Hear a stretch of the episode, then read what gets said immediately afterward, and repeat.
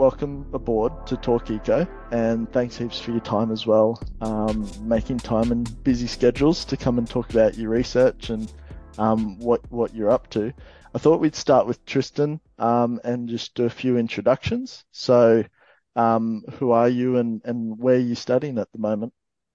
So, yeah, I'm Tristan and I'm working at um, Macquarie Uni. So, doing a PhD at the moment on marlin ecology. So, looking at sort of changing marlin fisheries through time. But what I'm here about today is Project Kingfish. So, when I sort of started PhD and PhD funding being what it was, I thought it'd be good to get a part-time job on the side and I saw this Project Kingfish listed. It was a technical officer role, which involved a lot of working with anglers and stuff. Um, and since that's something I've done a lot through my marlin work, I thought, why not apply? And so now I'm, yeah, the technical officer on Project Kingfish, which I've loved so far. Awesome. And uh, Belinda, what about you?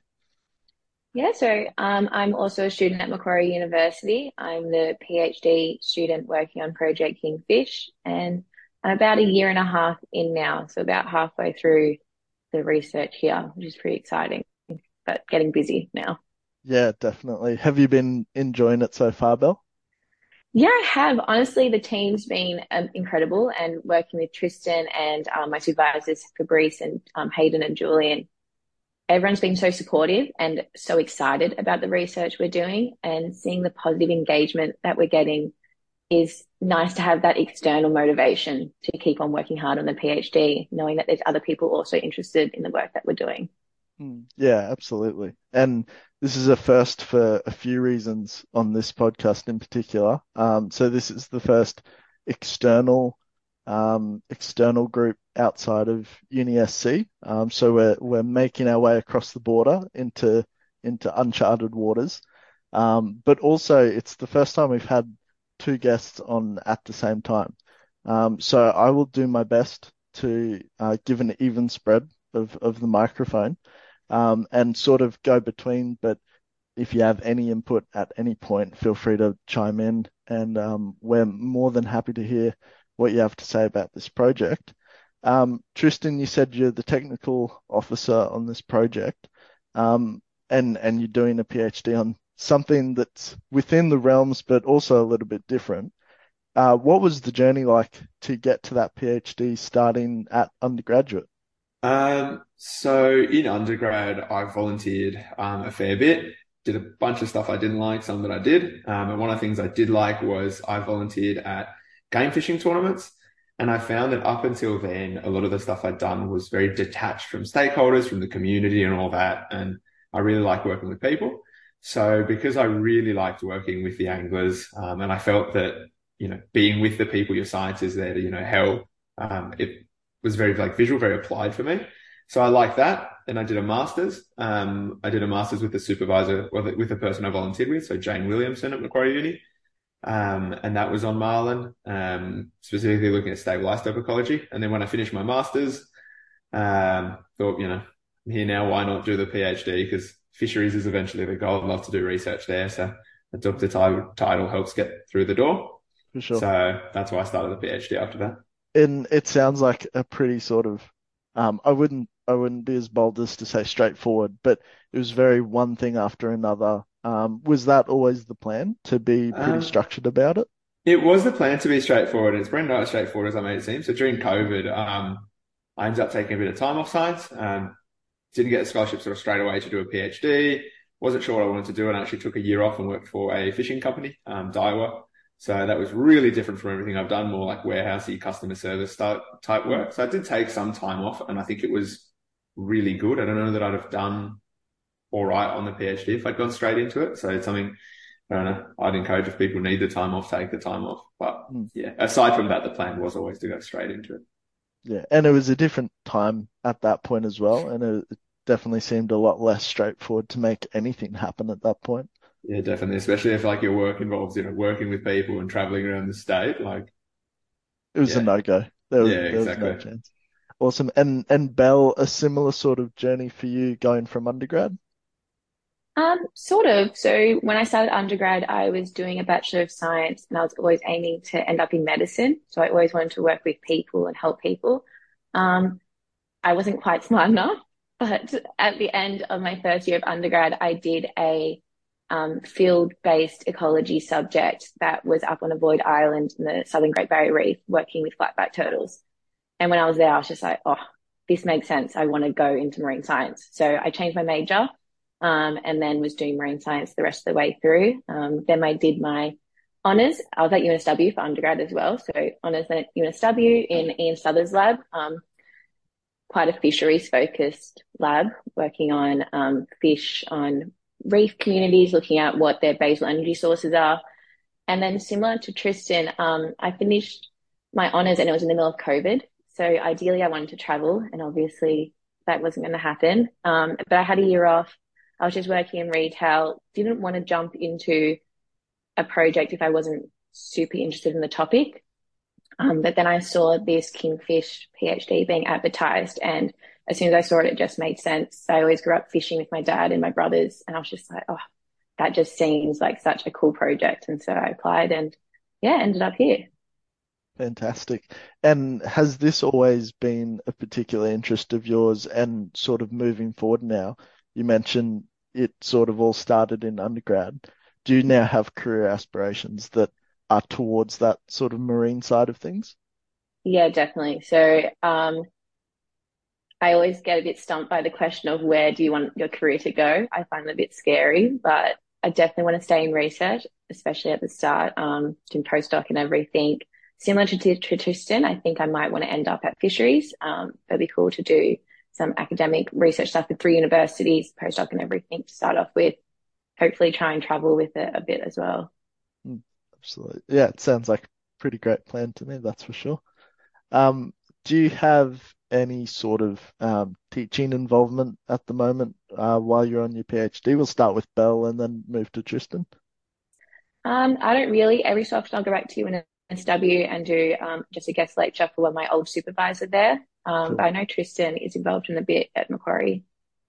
Uh, yeah, I did do a bit of teaching, especially through masters and stuff. But we have, if we're on a scholarship, we have a total amount of um, allowable work hours each um, week. Um, plus, I mean, there's only so much you want to work in a week. Um, but yeah, with, with the Kingfish stuff, I'm pretty much at that cap. So teaching, I could potentially squeeze an hour here or there, but it's just not worth it. And I don't really need the extra stress. So not yeah, teaching at the moment. Yeah.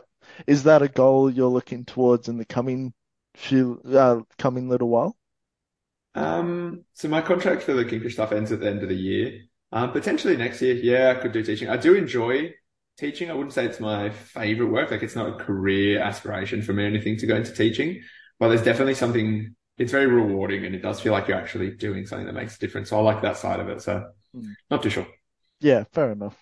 Um, so you've both mentioned now, and obviously what we've got you onto the show today to talk about is Project Kingfish.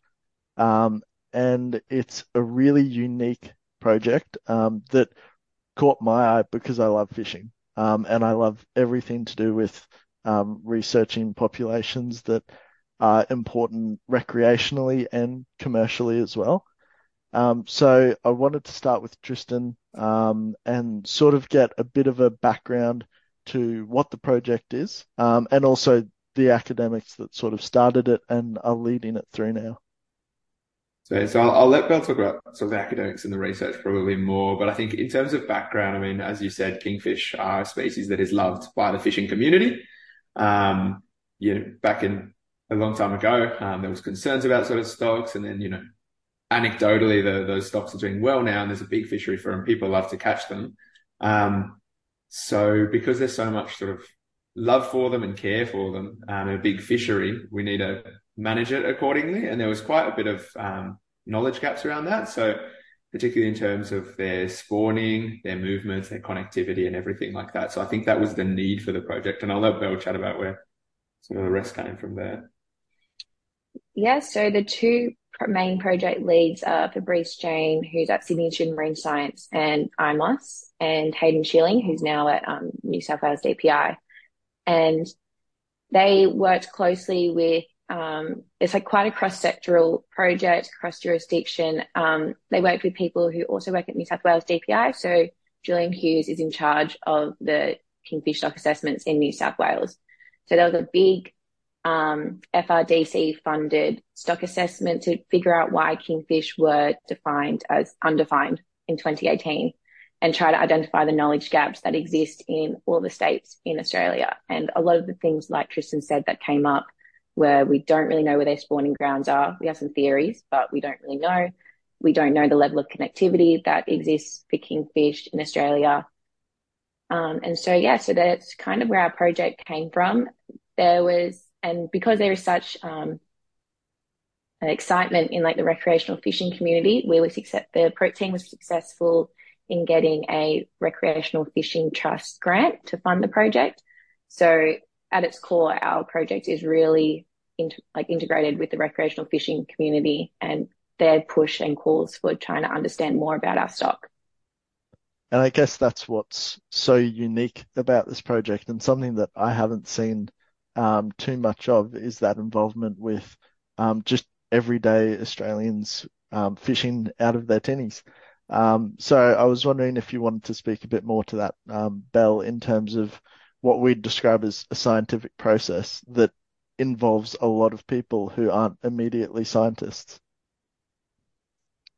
Yeah, it's it is an interesting one, and I found like just from a personal side of things when I was studying there isn't that much transparency in some projects or really clear communication with the public on the research that's occurring.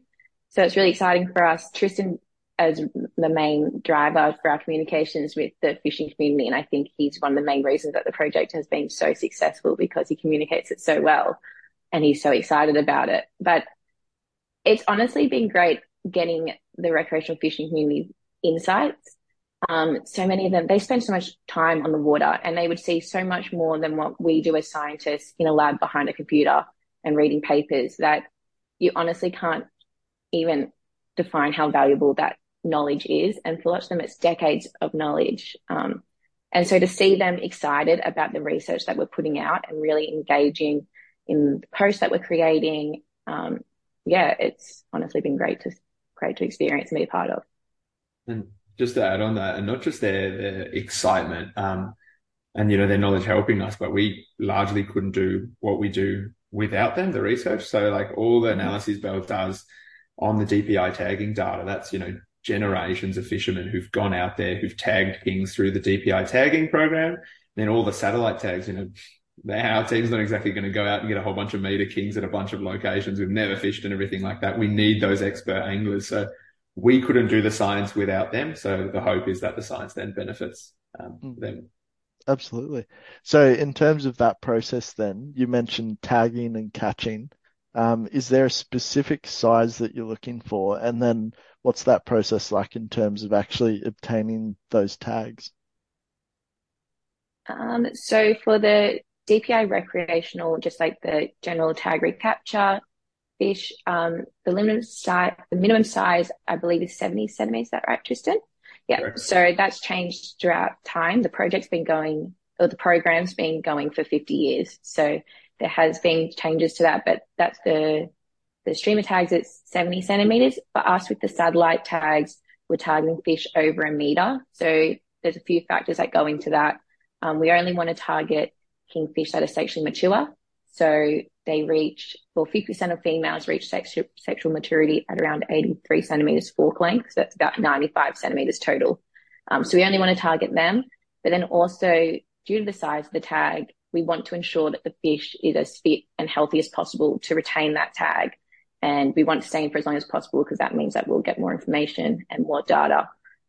Um, so yeah, so like Tristan said, working with the recreational anglers, we had to identify individuals who really knew where these big fish were, could capture them well, handle them properly and, you know, ethically and make sure that they were released in the best health possible so that not only the fish is, you know, healthy, but also so we get the best data out of that. Hmm. And to answer the second part of your question as to how people can get involved. So the DPI tagging program, if you just type New South Wales DPI gamefish tagging program online, they give out taggings to not just New South Wales, but all the states across Australia to tag any priority species. So that it's not just kingfish, it includes marlin, sharks, um, snapper, a whole range of other species. But any angler who you know, consistently catches, and even if you don't consistently catch um, target species, hop on their website, have a look at what they tag, and you can get involved. It's really awesome. And when you do get one of your fish recaptured, they send you a certificate with all that info, all the back and forth, so you can really learn a lot from it. So I really recommend anglers get involved. This episode is brought to you by Leaderline Apparel. Leaderline Apparel offers a minimalist approach towards modern fishing clothing with a range of simple yet stylish embroidered fish logos across t-shirts, caps, and hoodies. Their clothing range has something for everyone and offers the perfect balance between the worlds of streetwear and fishing. Based on the eastern coast of Australia, Leaderline's apparel range is inspired by the unique and popular fish species of the area. Leaderline Apparel is committed to providing their customers with high quality clothing and is proudly designed and manufactured in Australia. Exclusive to Talk Eco listeners, we are offering 15% off orders with the code ECO15. That's ECO15 in the checkout until October 31st. That's a Talk Eco discount using ECO15 for 15% off all orders. So, in terms of building that project and and moving forward, um, when when a fish is tagged and um, it's been collecting data for a certain amount of time, does that tag naturally come off the fish? Yep. So all of our tags are pre-programmed to stay on for a, a determined amount of time. The satellite tags. Um, so it's kind of a weigh up between how long you want the tag to stay on, but then also the quality of the data. So the longer the tag's on, you have to um, make the data a bit less high quality, I suppose you could say. Um, it's binned a bit more broadly across a day rather than every 10 minutes, say, you get data for, um, just due to the battery of the tag. Um, so once it reaches that date, it'll automatically corrode this little pin um, and it'll, it's slightly buoyant. So it'll float to the surface and then start to transmit the data to um, satellites. So for us, it's a bit of a scary one. We don't want to hear from the fish for a long time, but then once you haven't heard from the fish for, we have some fish that have been sitting around for nine months. And so it's a bit scary just thinking, oh, I hope the tags are still on the fish and are working and they haven't just been eaten by something else. But I suppose that's just how it is when you're studying a marine animal and they spend all their time under the water. Mm, absolutely. And what are the likelihoods of it actually being eaten? What's um what are the main predators of these? Like, so you're talking about meter long kingfishers. That's not a small animal that'd eat a satellite tag as well. Yeah, so I suppose sharks can eat them. Um, other big predators in the ocean. Um, they're also really prone to uh, because they school other kingfish could pull the tags out of them themselves. It's basically like a floating lure. Um, so you can imagine it's attracting a lot of other fish coming up to have a look at it. Um, they also rub up on structures which could pull the tag out prematurely as well. Um, but yeah, the tags in general from other studies, they is, you know, every study usually has one tag that just doesn't transmit at least. Um, so yeah, you just got to try and use the best procedures as possible to implant the tag and just hope for the best. Um, so I wanted to touch on uh, the practicalities of studying such a specific species. Um, and you were saying before, um, Tristan, that you're also involved with the marlin side of things and, and a few other species. What are some of the challenges that are faced when you're looking at such a specific group? Um, because you're not able to go out and catch, you know, or you can't guarantee that you'll catch a lot of them. Yeah, so that, that's that's one of the big challenges. Obviously, you know, you you have limited resources, right? Whether that be time or funds or everything like that. So you can't be on the boat. You know, you can't have someone on the boat every hour of every day waiting. Um, and sometimes it's really hard because those windows, you know, being pelagic fish, they'll show up for two, three days at the other side of the state. So all of a sudden it's quite a hard window. So that is a big challenge. Um, and to overcome that challenge, it's required us to be quite flexible, quite mobile and work with, you know, experts. So like having, again, a benefit of having those anglers on board is we don't have to be everywhere at once. If there's an incredible bite somewhere else, one of our champion anglers, you know, is usually there on the site. So that's been really helpful. And that's one of the ways to overcome the challenge.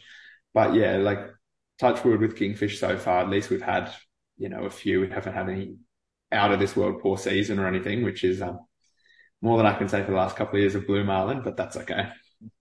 For sure. Um, we'll definitely have to get you back onto the show and and talk about some blue marlin stuff. That sounds like exciting. Um, just quickly to touch on it, does that also involve the citizen science side of it? Um, a li little. I don't.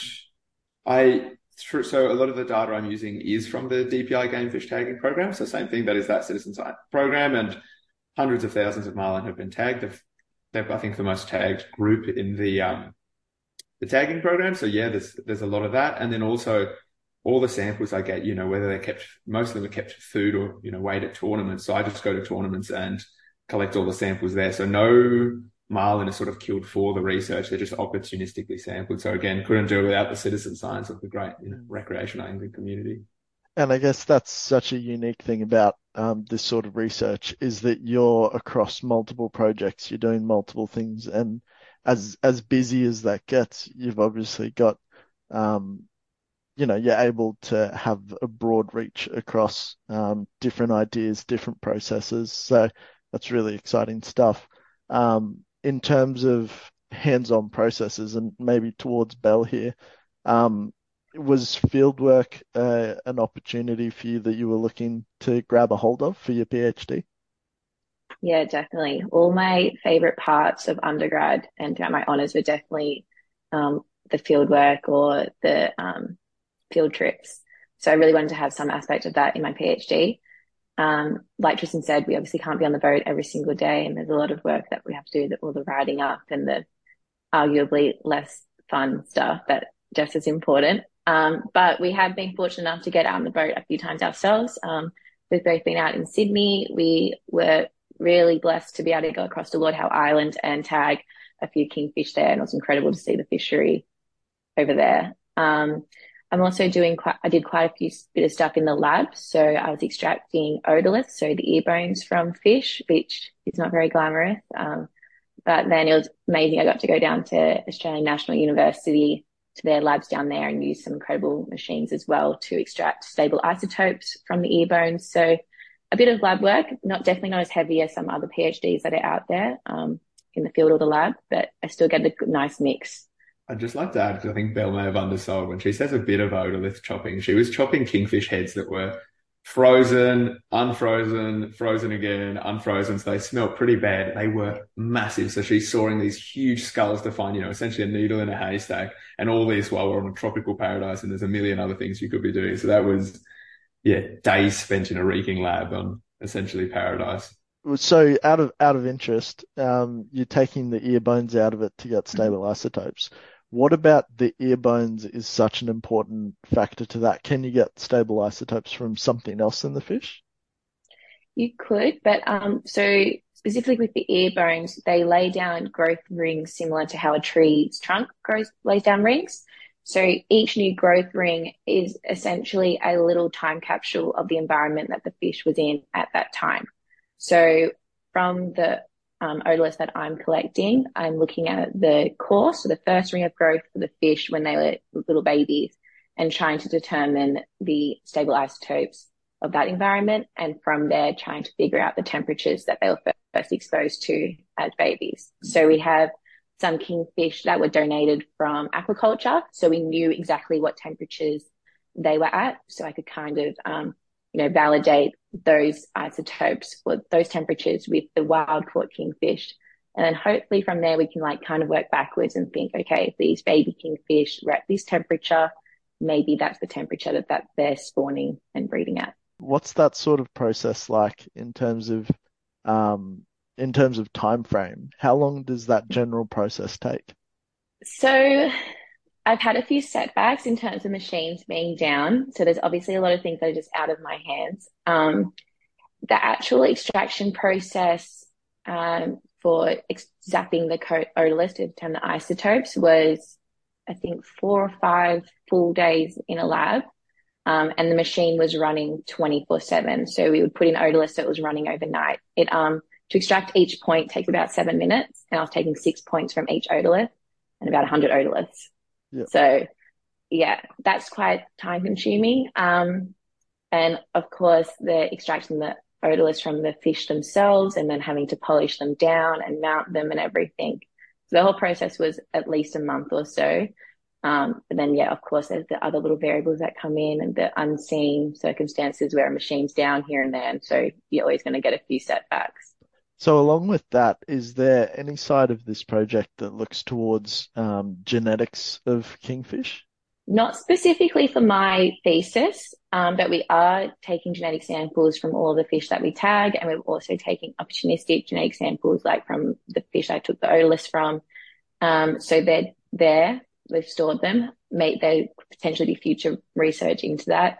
Um, but of course, you know, doing your honors and then PhDs and stuff, there's only so much you can do with your time, and it's hard to determine exactly what your chapters are going to be. They're just we're really spoiled for choice with this project. There's just so much data, and it's just figuring out exactly what we're going to use.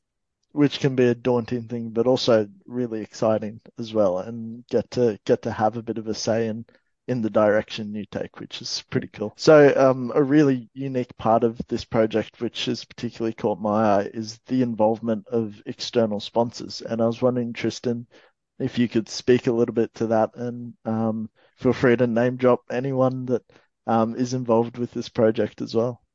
Yeah, absolutely. So that's one of the big things that we wanted to do is um, organize fishing competitions as part of this. So there's a couple of reasons for that. One is to promote awareness and sustainable angling. So a lot of people go out, get a fit, you know, go out for a fish, catch the fish, and when they catch the fish, they they keep them because that's what you do, and absolutely nothing wrong with that. But tagging's an awesome alternative, and once you've got a feed, you can tag those next few. Um, and you know, while that's you know common practice for a lot of people. A lot of people aren't even aware tagging is an option. So through competitions, we hope to promote that awareness. Um, so we run these tag and release competitions and have been all over, you know, the state. We've got a big one coming up in October, November for anyone who's keen. Um, and as part of these tagging competitions, we've reached out to fishing companies, you know, um, so in particular, Fishing Station's been a huge sponsor throughout. Daiwa is helping us with our big upcoming one. We've had um, EKF um, Eden Kingfish um, Company um, help us out as well. So we've had a few companies help us here or there, um, as well as like game fishing clubs like Sydney Game Fishing Club have come on board and sponsor. And all that's to essentially, you know, put prizes, more prizes, the more sort of incentive there is to take part in the comp, to get tag and releasing. And then once people sort of start tag and releasing, hopefully through our competition, then you know hopefully we've motivated them to tag for years to come. So that's that's where the sponsors play a role, and they've been awesome um, in helping out with that.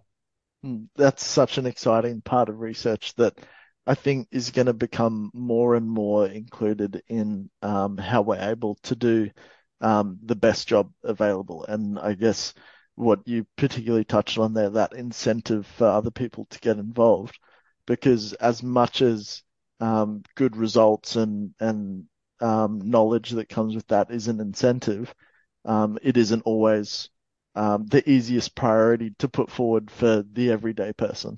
Definitely. And just getting a bit of prizes and stuff, even if that just gets them putting the first tag in. And once they've done it, like, oh, that's actually kind of fun. And then it gets them going more. And the other thing that comes with sponsors that I didn't touch on is um, awareness. So they, you know, as soon as Fishing Station or Daiwa are on board, they reshare our stuff. They promote the competition themselves and they just have such a big reach to such a wide variety of fishing community. And both most of the companies who've worked with us are already quite champions um, for sustainable angling. So yeah, they help promote that even more um, and already have a good community of people who follow them for that. Hmm. You touched on um, a break that you took from study as well, and, and talking about working within that industry. Um, how did your experience there help with either making those connections or even just understanding the processes related?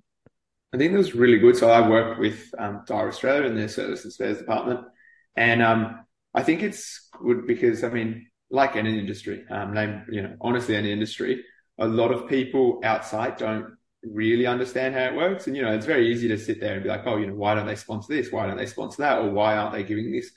But once you've worked in there, you see what the company objectives are, and obviously every company wants to do good, but they have to, you know, they also have their own you know, priorities and stuff to get done and it's sort of a balancing act. You know, they can't just give out their entire stock for free or they'd, they'd go broke. So I think really working with it, under, you know, gives you a good understanding for the company objectives, what they care about and how best they can do it. So it was really helpful for understanding that. Mm.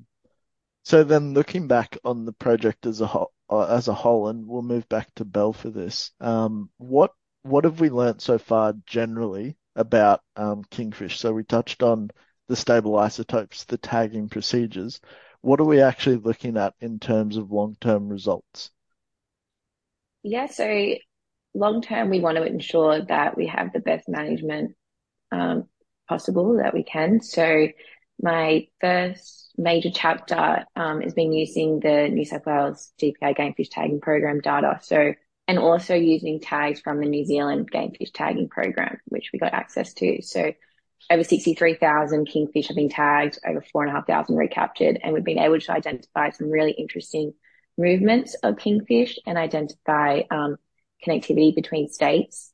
So that's kind of the first step, looking at these these kingfish. They're all managed individually by each state fisheries jurisdiction. Um, so looking at how we can best manage them collaboratively between Australia, and then from there with the satellite tags, we're trying to identify some spawning grounds. So we've already seen just from some preliminary um, tracks that we've shared with our followers, um, kingfish spending a lot of time offshore, um, different habitats, quite large movements as well in relatively short time frames. So all of our tags that we deployed at first were only for three months.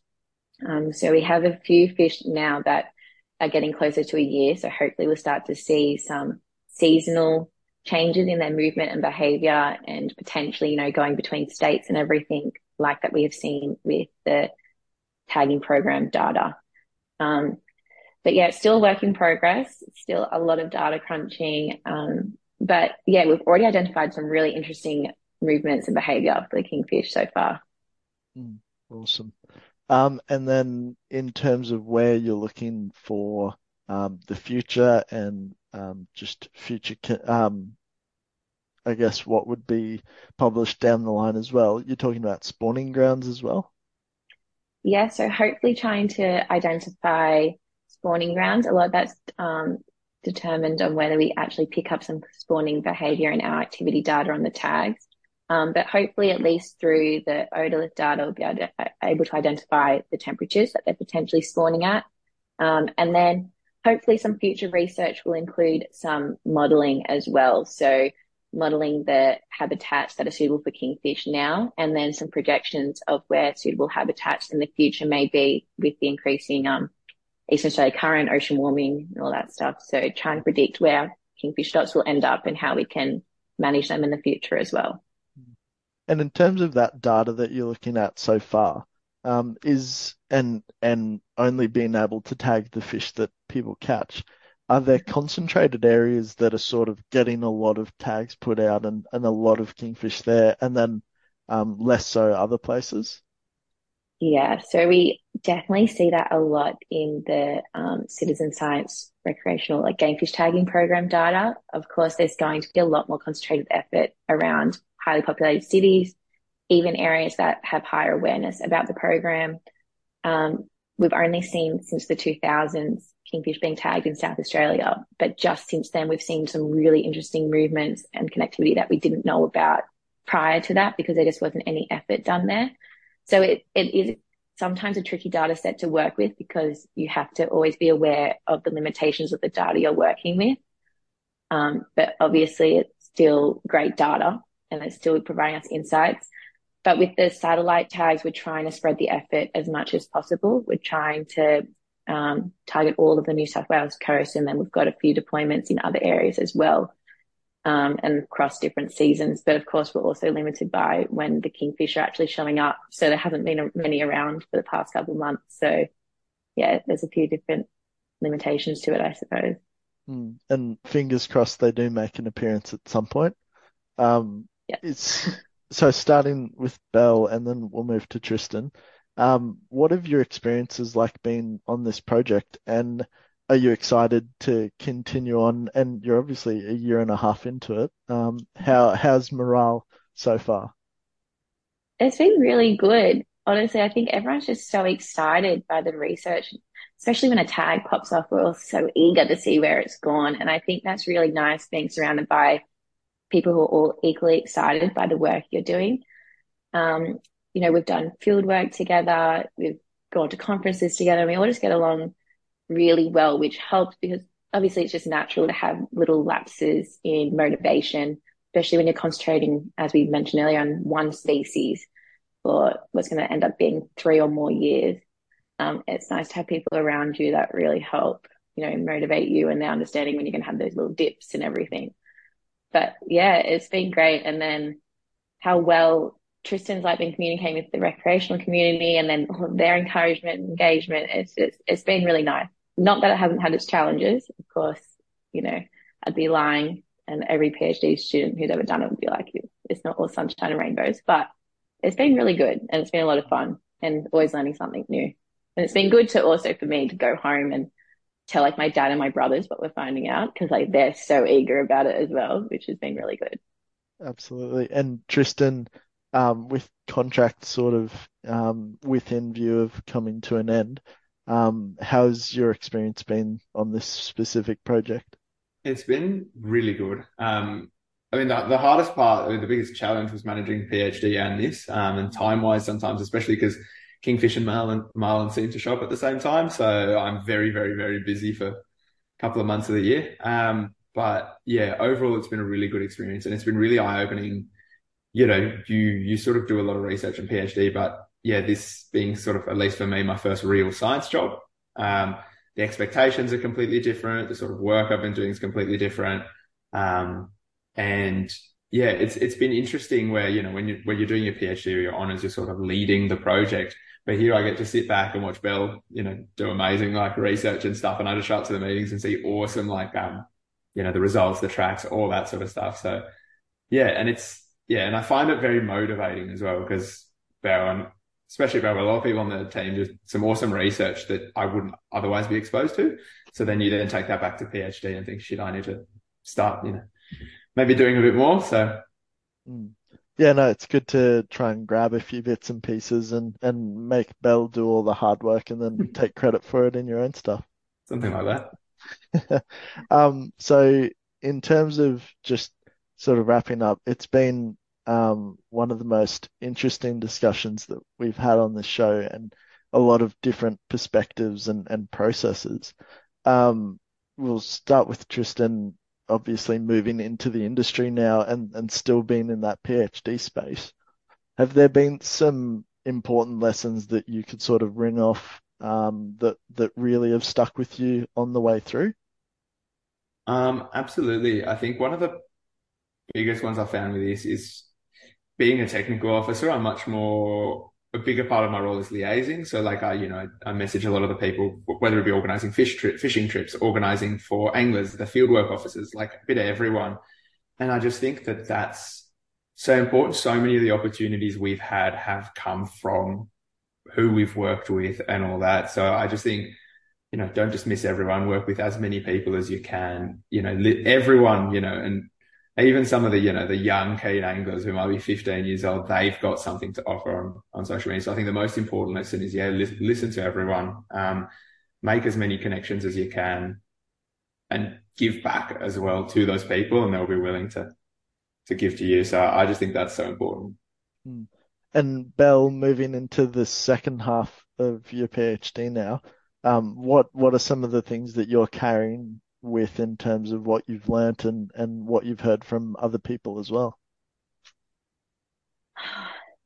I think some of the biggest things I'm just trying to tick off as many tasks as I can as I go. Um, a lot of people have said try to publish as you go as well, which obviously is another stress, but publishing my honors was why I got into a PhD. So I'm trying to, you know, keep that motivation up. Um, but it'll be interesting, like Tristan said, his contract's up at the end of this year. So we, it'll be a big change not having him in the team, um, as directly. Of course, we'll still, I'll see him around uni and everything, but hopefully we can keep that momentum going on the social media and everything without his magic. But yeah, it'll be interesting. I'm like, yeah, just trying to keep the motivation levels up and just take the wins where I can. And yeah. Mm. And uh, uh, you mentioned before that there's there's a lot of data, there's a, there's a lot of work going around. Um, is this particular project open to other postgraduate positions or um, people looking to jump on board specifically at your university? So there isn't any projects advertised at the moment, but we're definitely in discussions about if they would potentially bring on honors students or postdocs. Um, so I guess stay tuned, keep your eyes peeled. There may be stuff popping up. Um, but yeah, they're definitely background conversations that have been occurring. Awesome. If only yeah. I was actually looking for for a project to jump on. Sounds awesome. Yeah. And to touch on that as well, I think as you know, the more science you do, like you you know, you go in trying to answer a question and you answer that, but you now have five more questions. So there's yeah, definitely a lot more avenues. Yeah, absolutely. Um, and then we touched on it earlier in terms of how how fishing um, is involved and, and how people can can get involved. Um, in terms of people who maybe don't fish and are just interested in um, in what's happening in the in the research world, um, how can people reach out or or be able to watch the journey of this project? Um, if I mean, if if they're inclined to read scientific papers, that's always one go, but obviously that's not um, accessible for everybody. So the alternative is through our social media. Um, we do our our best to try and you know share as many of the results as we can, you know, and that includes some of the work we do in the office, some of the you know the awesome tracks Bel produces, so all the figures you see and stuff. That's all Bel's work. Um, and that it could include, you know, satellite tags, DPI movement and all that sort of stuff. So we try and share all our results as simply as possible through our social media. So anyone's welcome to follow that. So and, project underscore kingfish on Instagram or Facebook. Or Facebook. And we'll yeah. definitely be posting links and, and keeping an eye on the project as well. Um, and I guess, um, for this, for this specific industry and, and where we're all working, I'll be definitely keeping my eye out at conferences and, and, um, yeah, looking, looking to build those networks and especially outside of, um, the university that we're all at. Um, there's chances for you know those cross uni relationships and um, to be able to keep building on research that everyone's everyone's got the same goals and we're all trying to move to the same same point. Um, so it's exciting to hear that there are those opportunities and um, yeah, I, I'm looking forward to hopefully coming back to get a few project updates and um, yeah, hopefully hopefully be able to see where this where this all goes.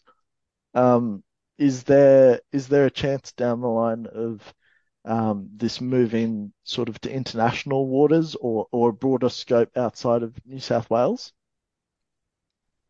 Um, so we're trying to we're working on hopefully deploying some tags in New Zealand.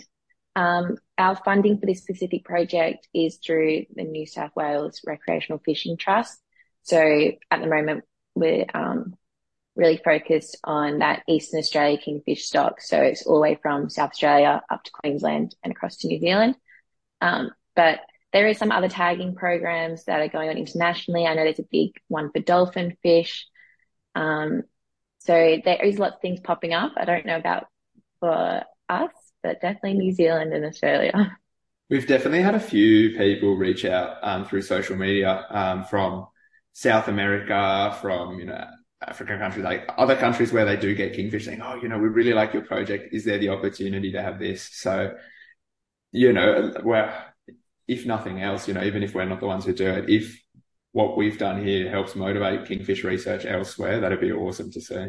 Mm, absolutely. And either way, it's all contributing and, and there are those opportunities and, and now you, you guys are on the board as well. And, there's there's opportunities for you as well. And I think that's the most exciting thing out of all of it is your own personal careers and journeys are being propelled forward through through this really unique um, project. So yeah, I've, I've, really appreciated talking to you and um, looking forward to catching up at, at later points and getting some updates, um, especially with plenty of data to get through. Um, and yeah, thanks thanks heaps for your time. No, thank you. For having us.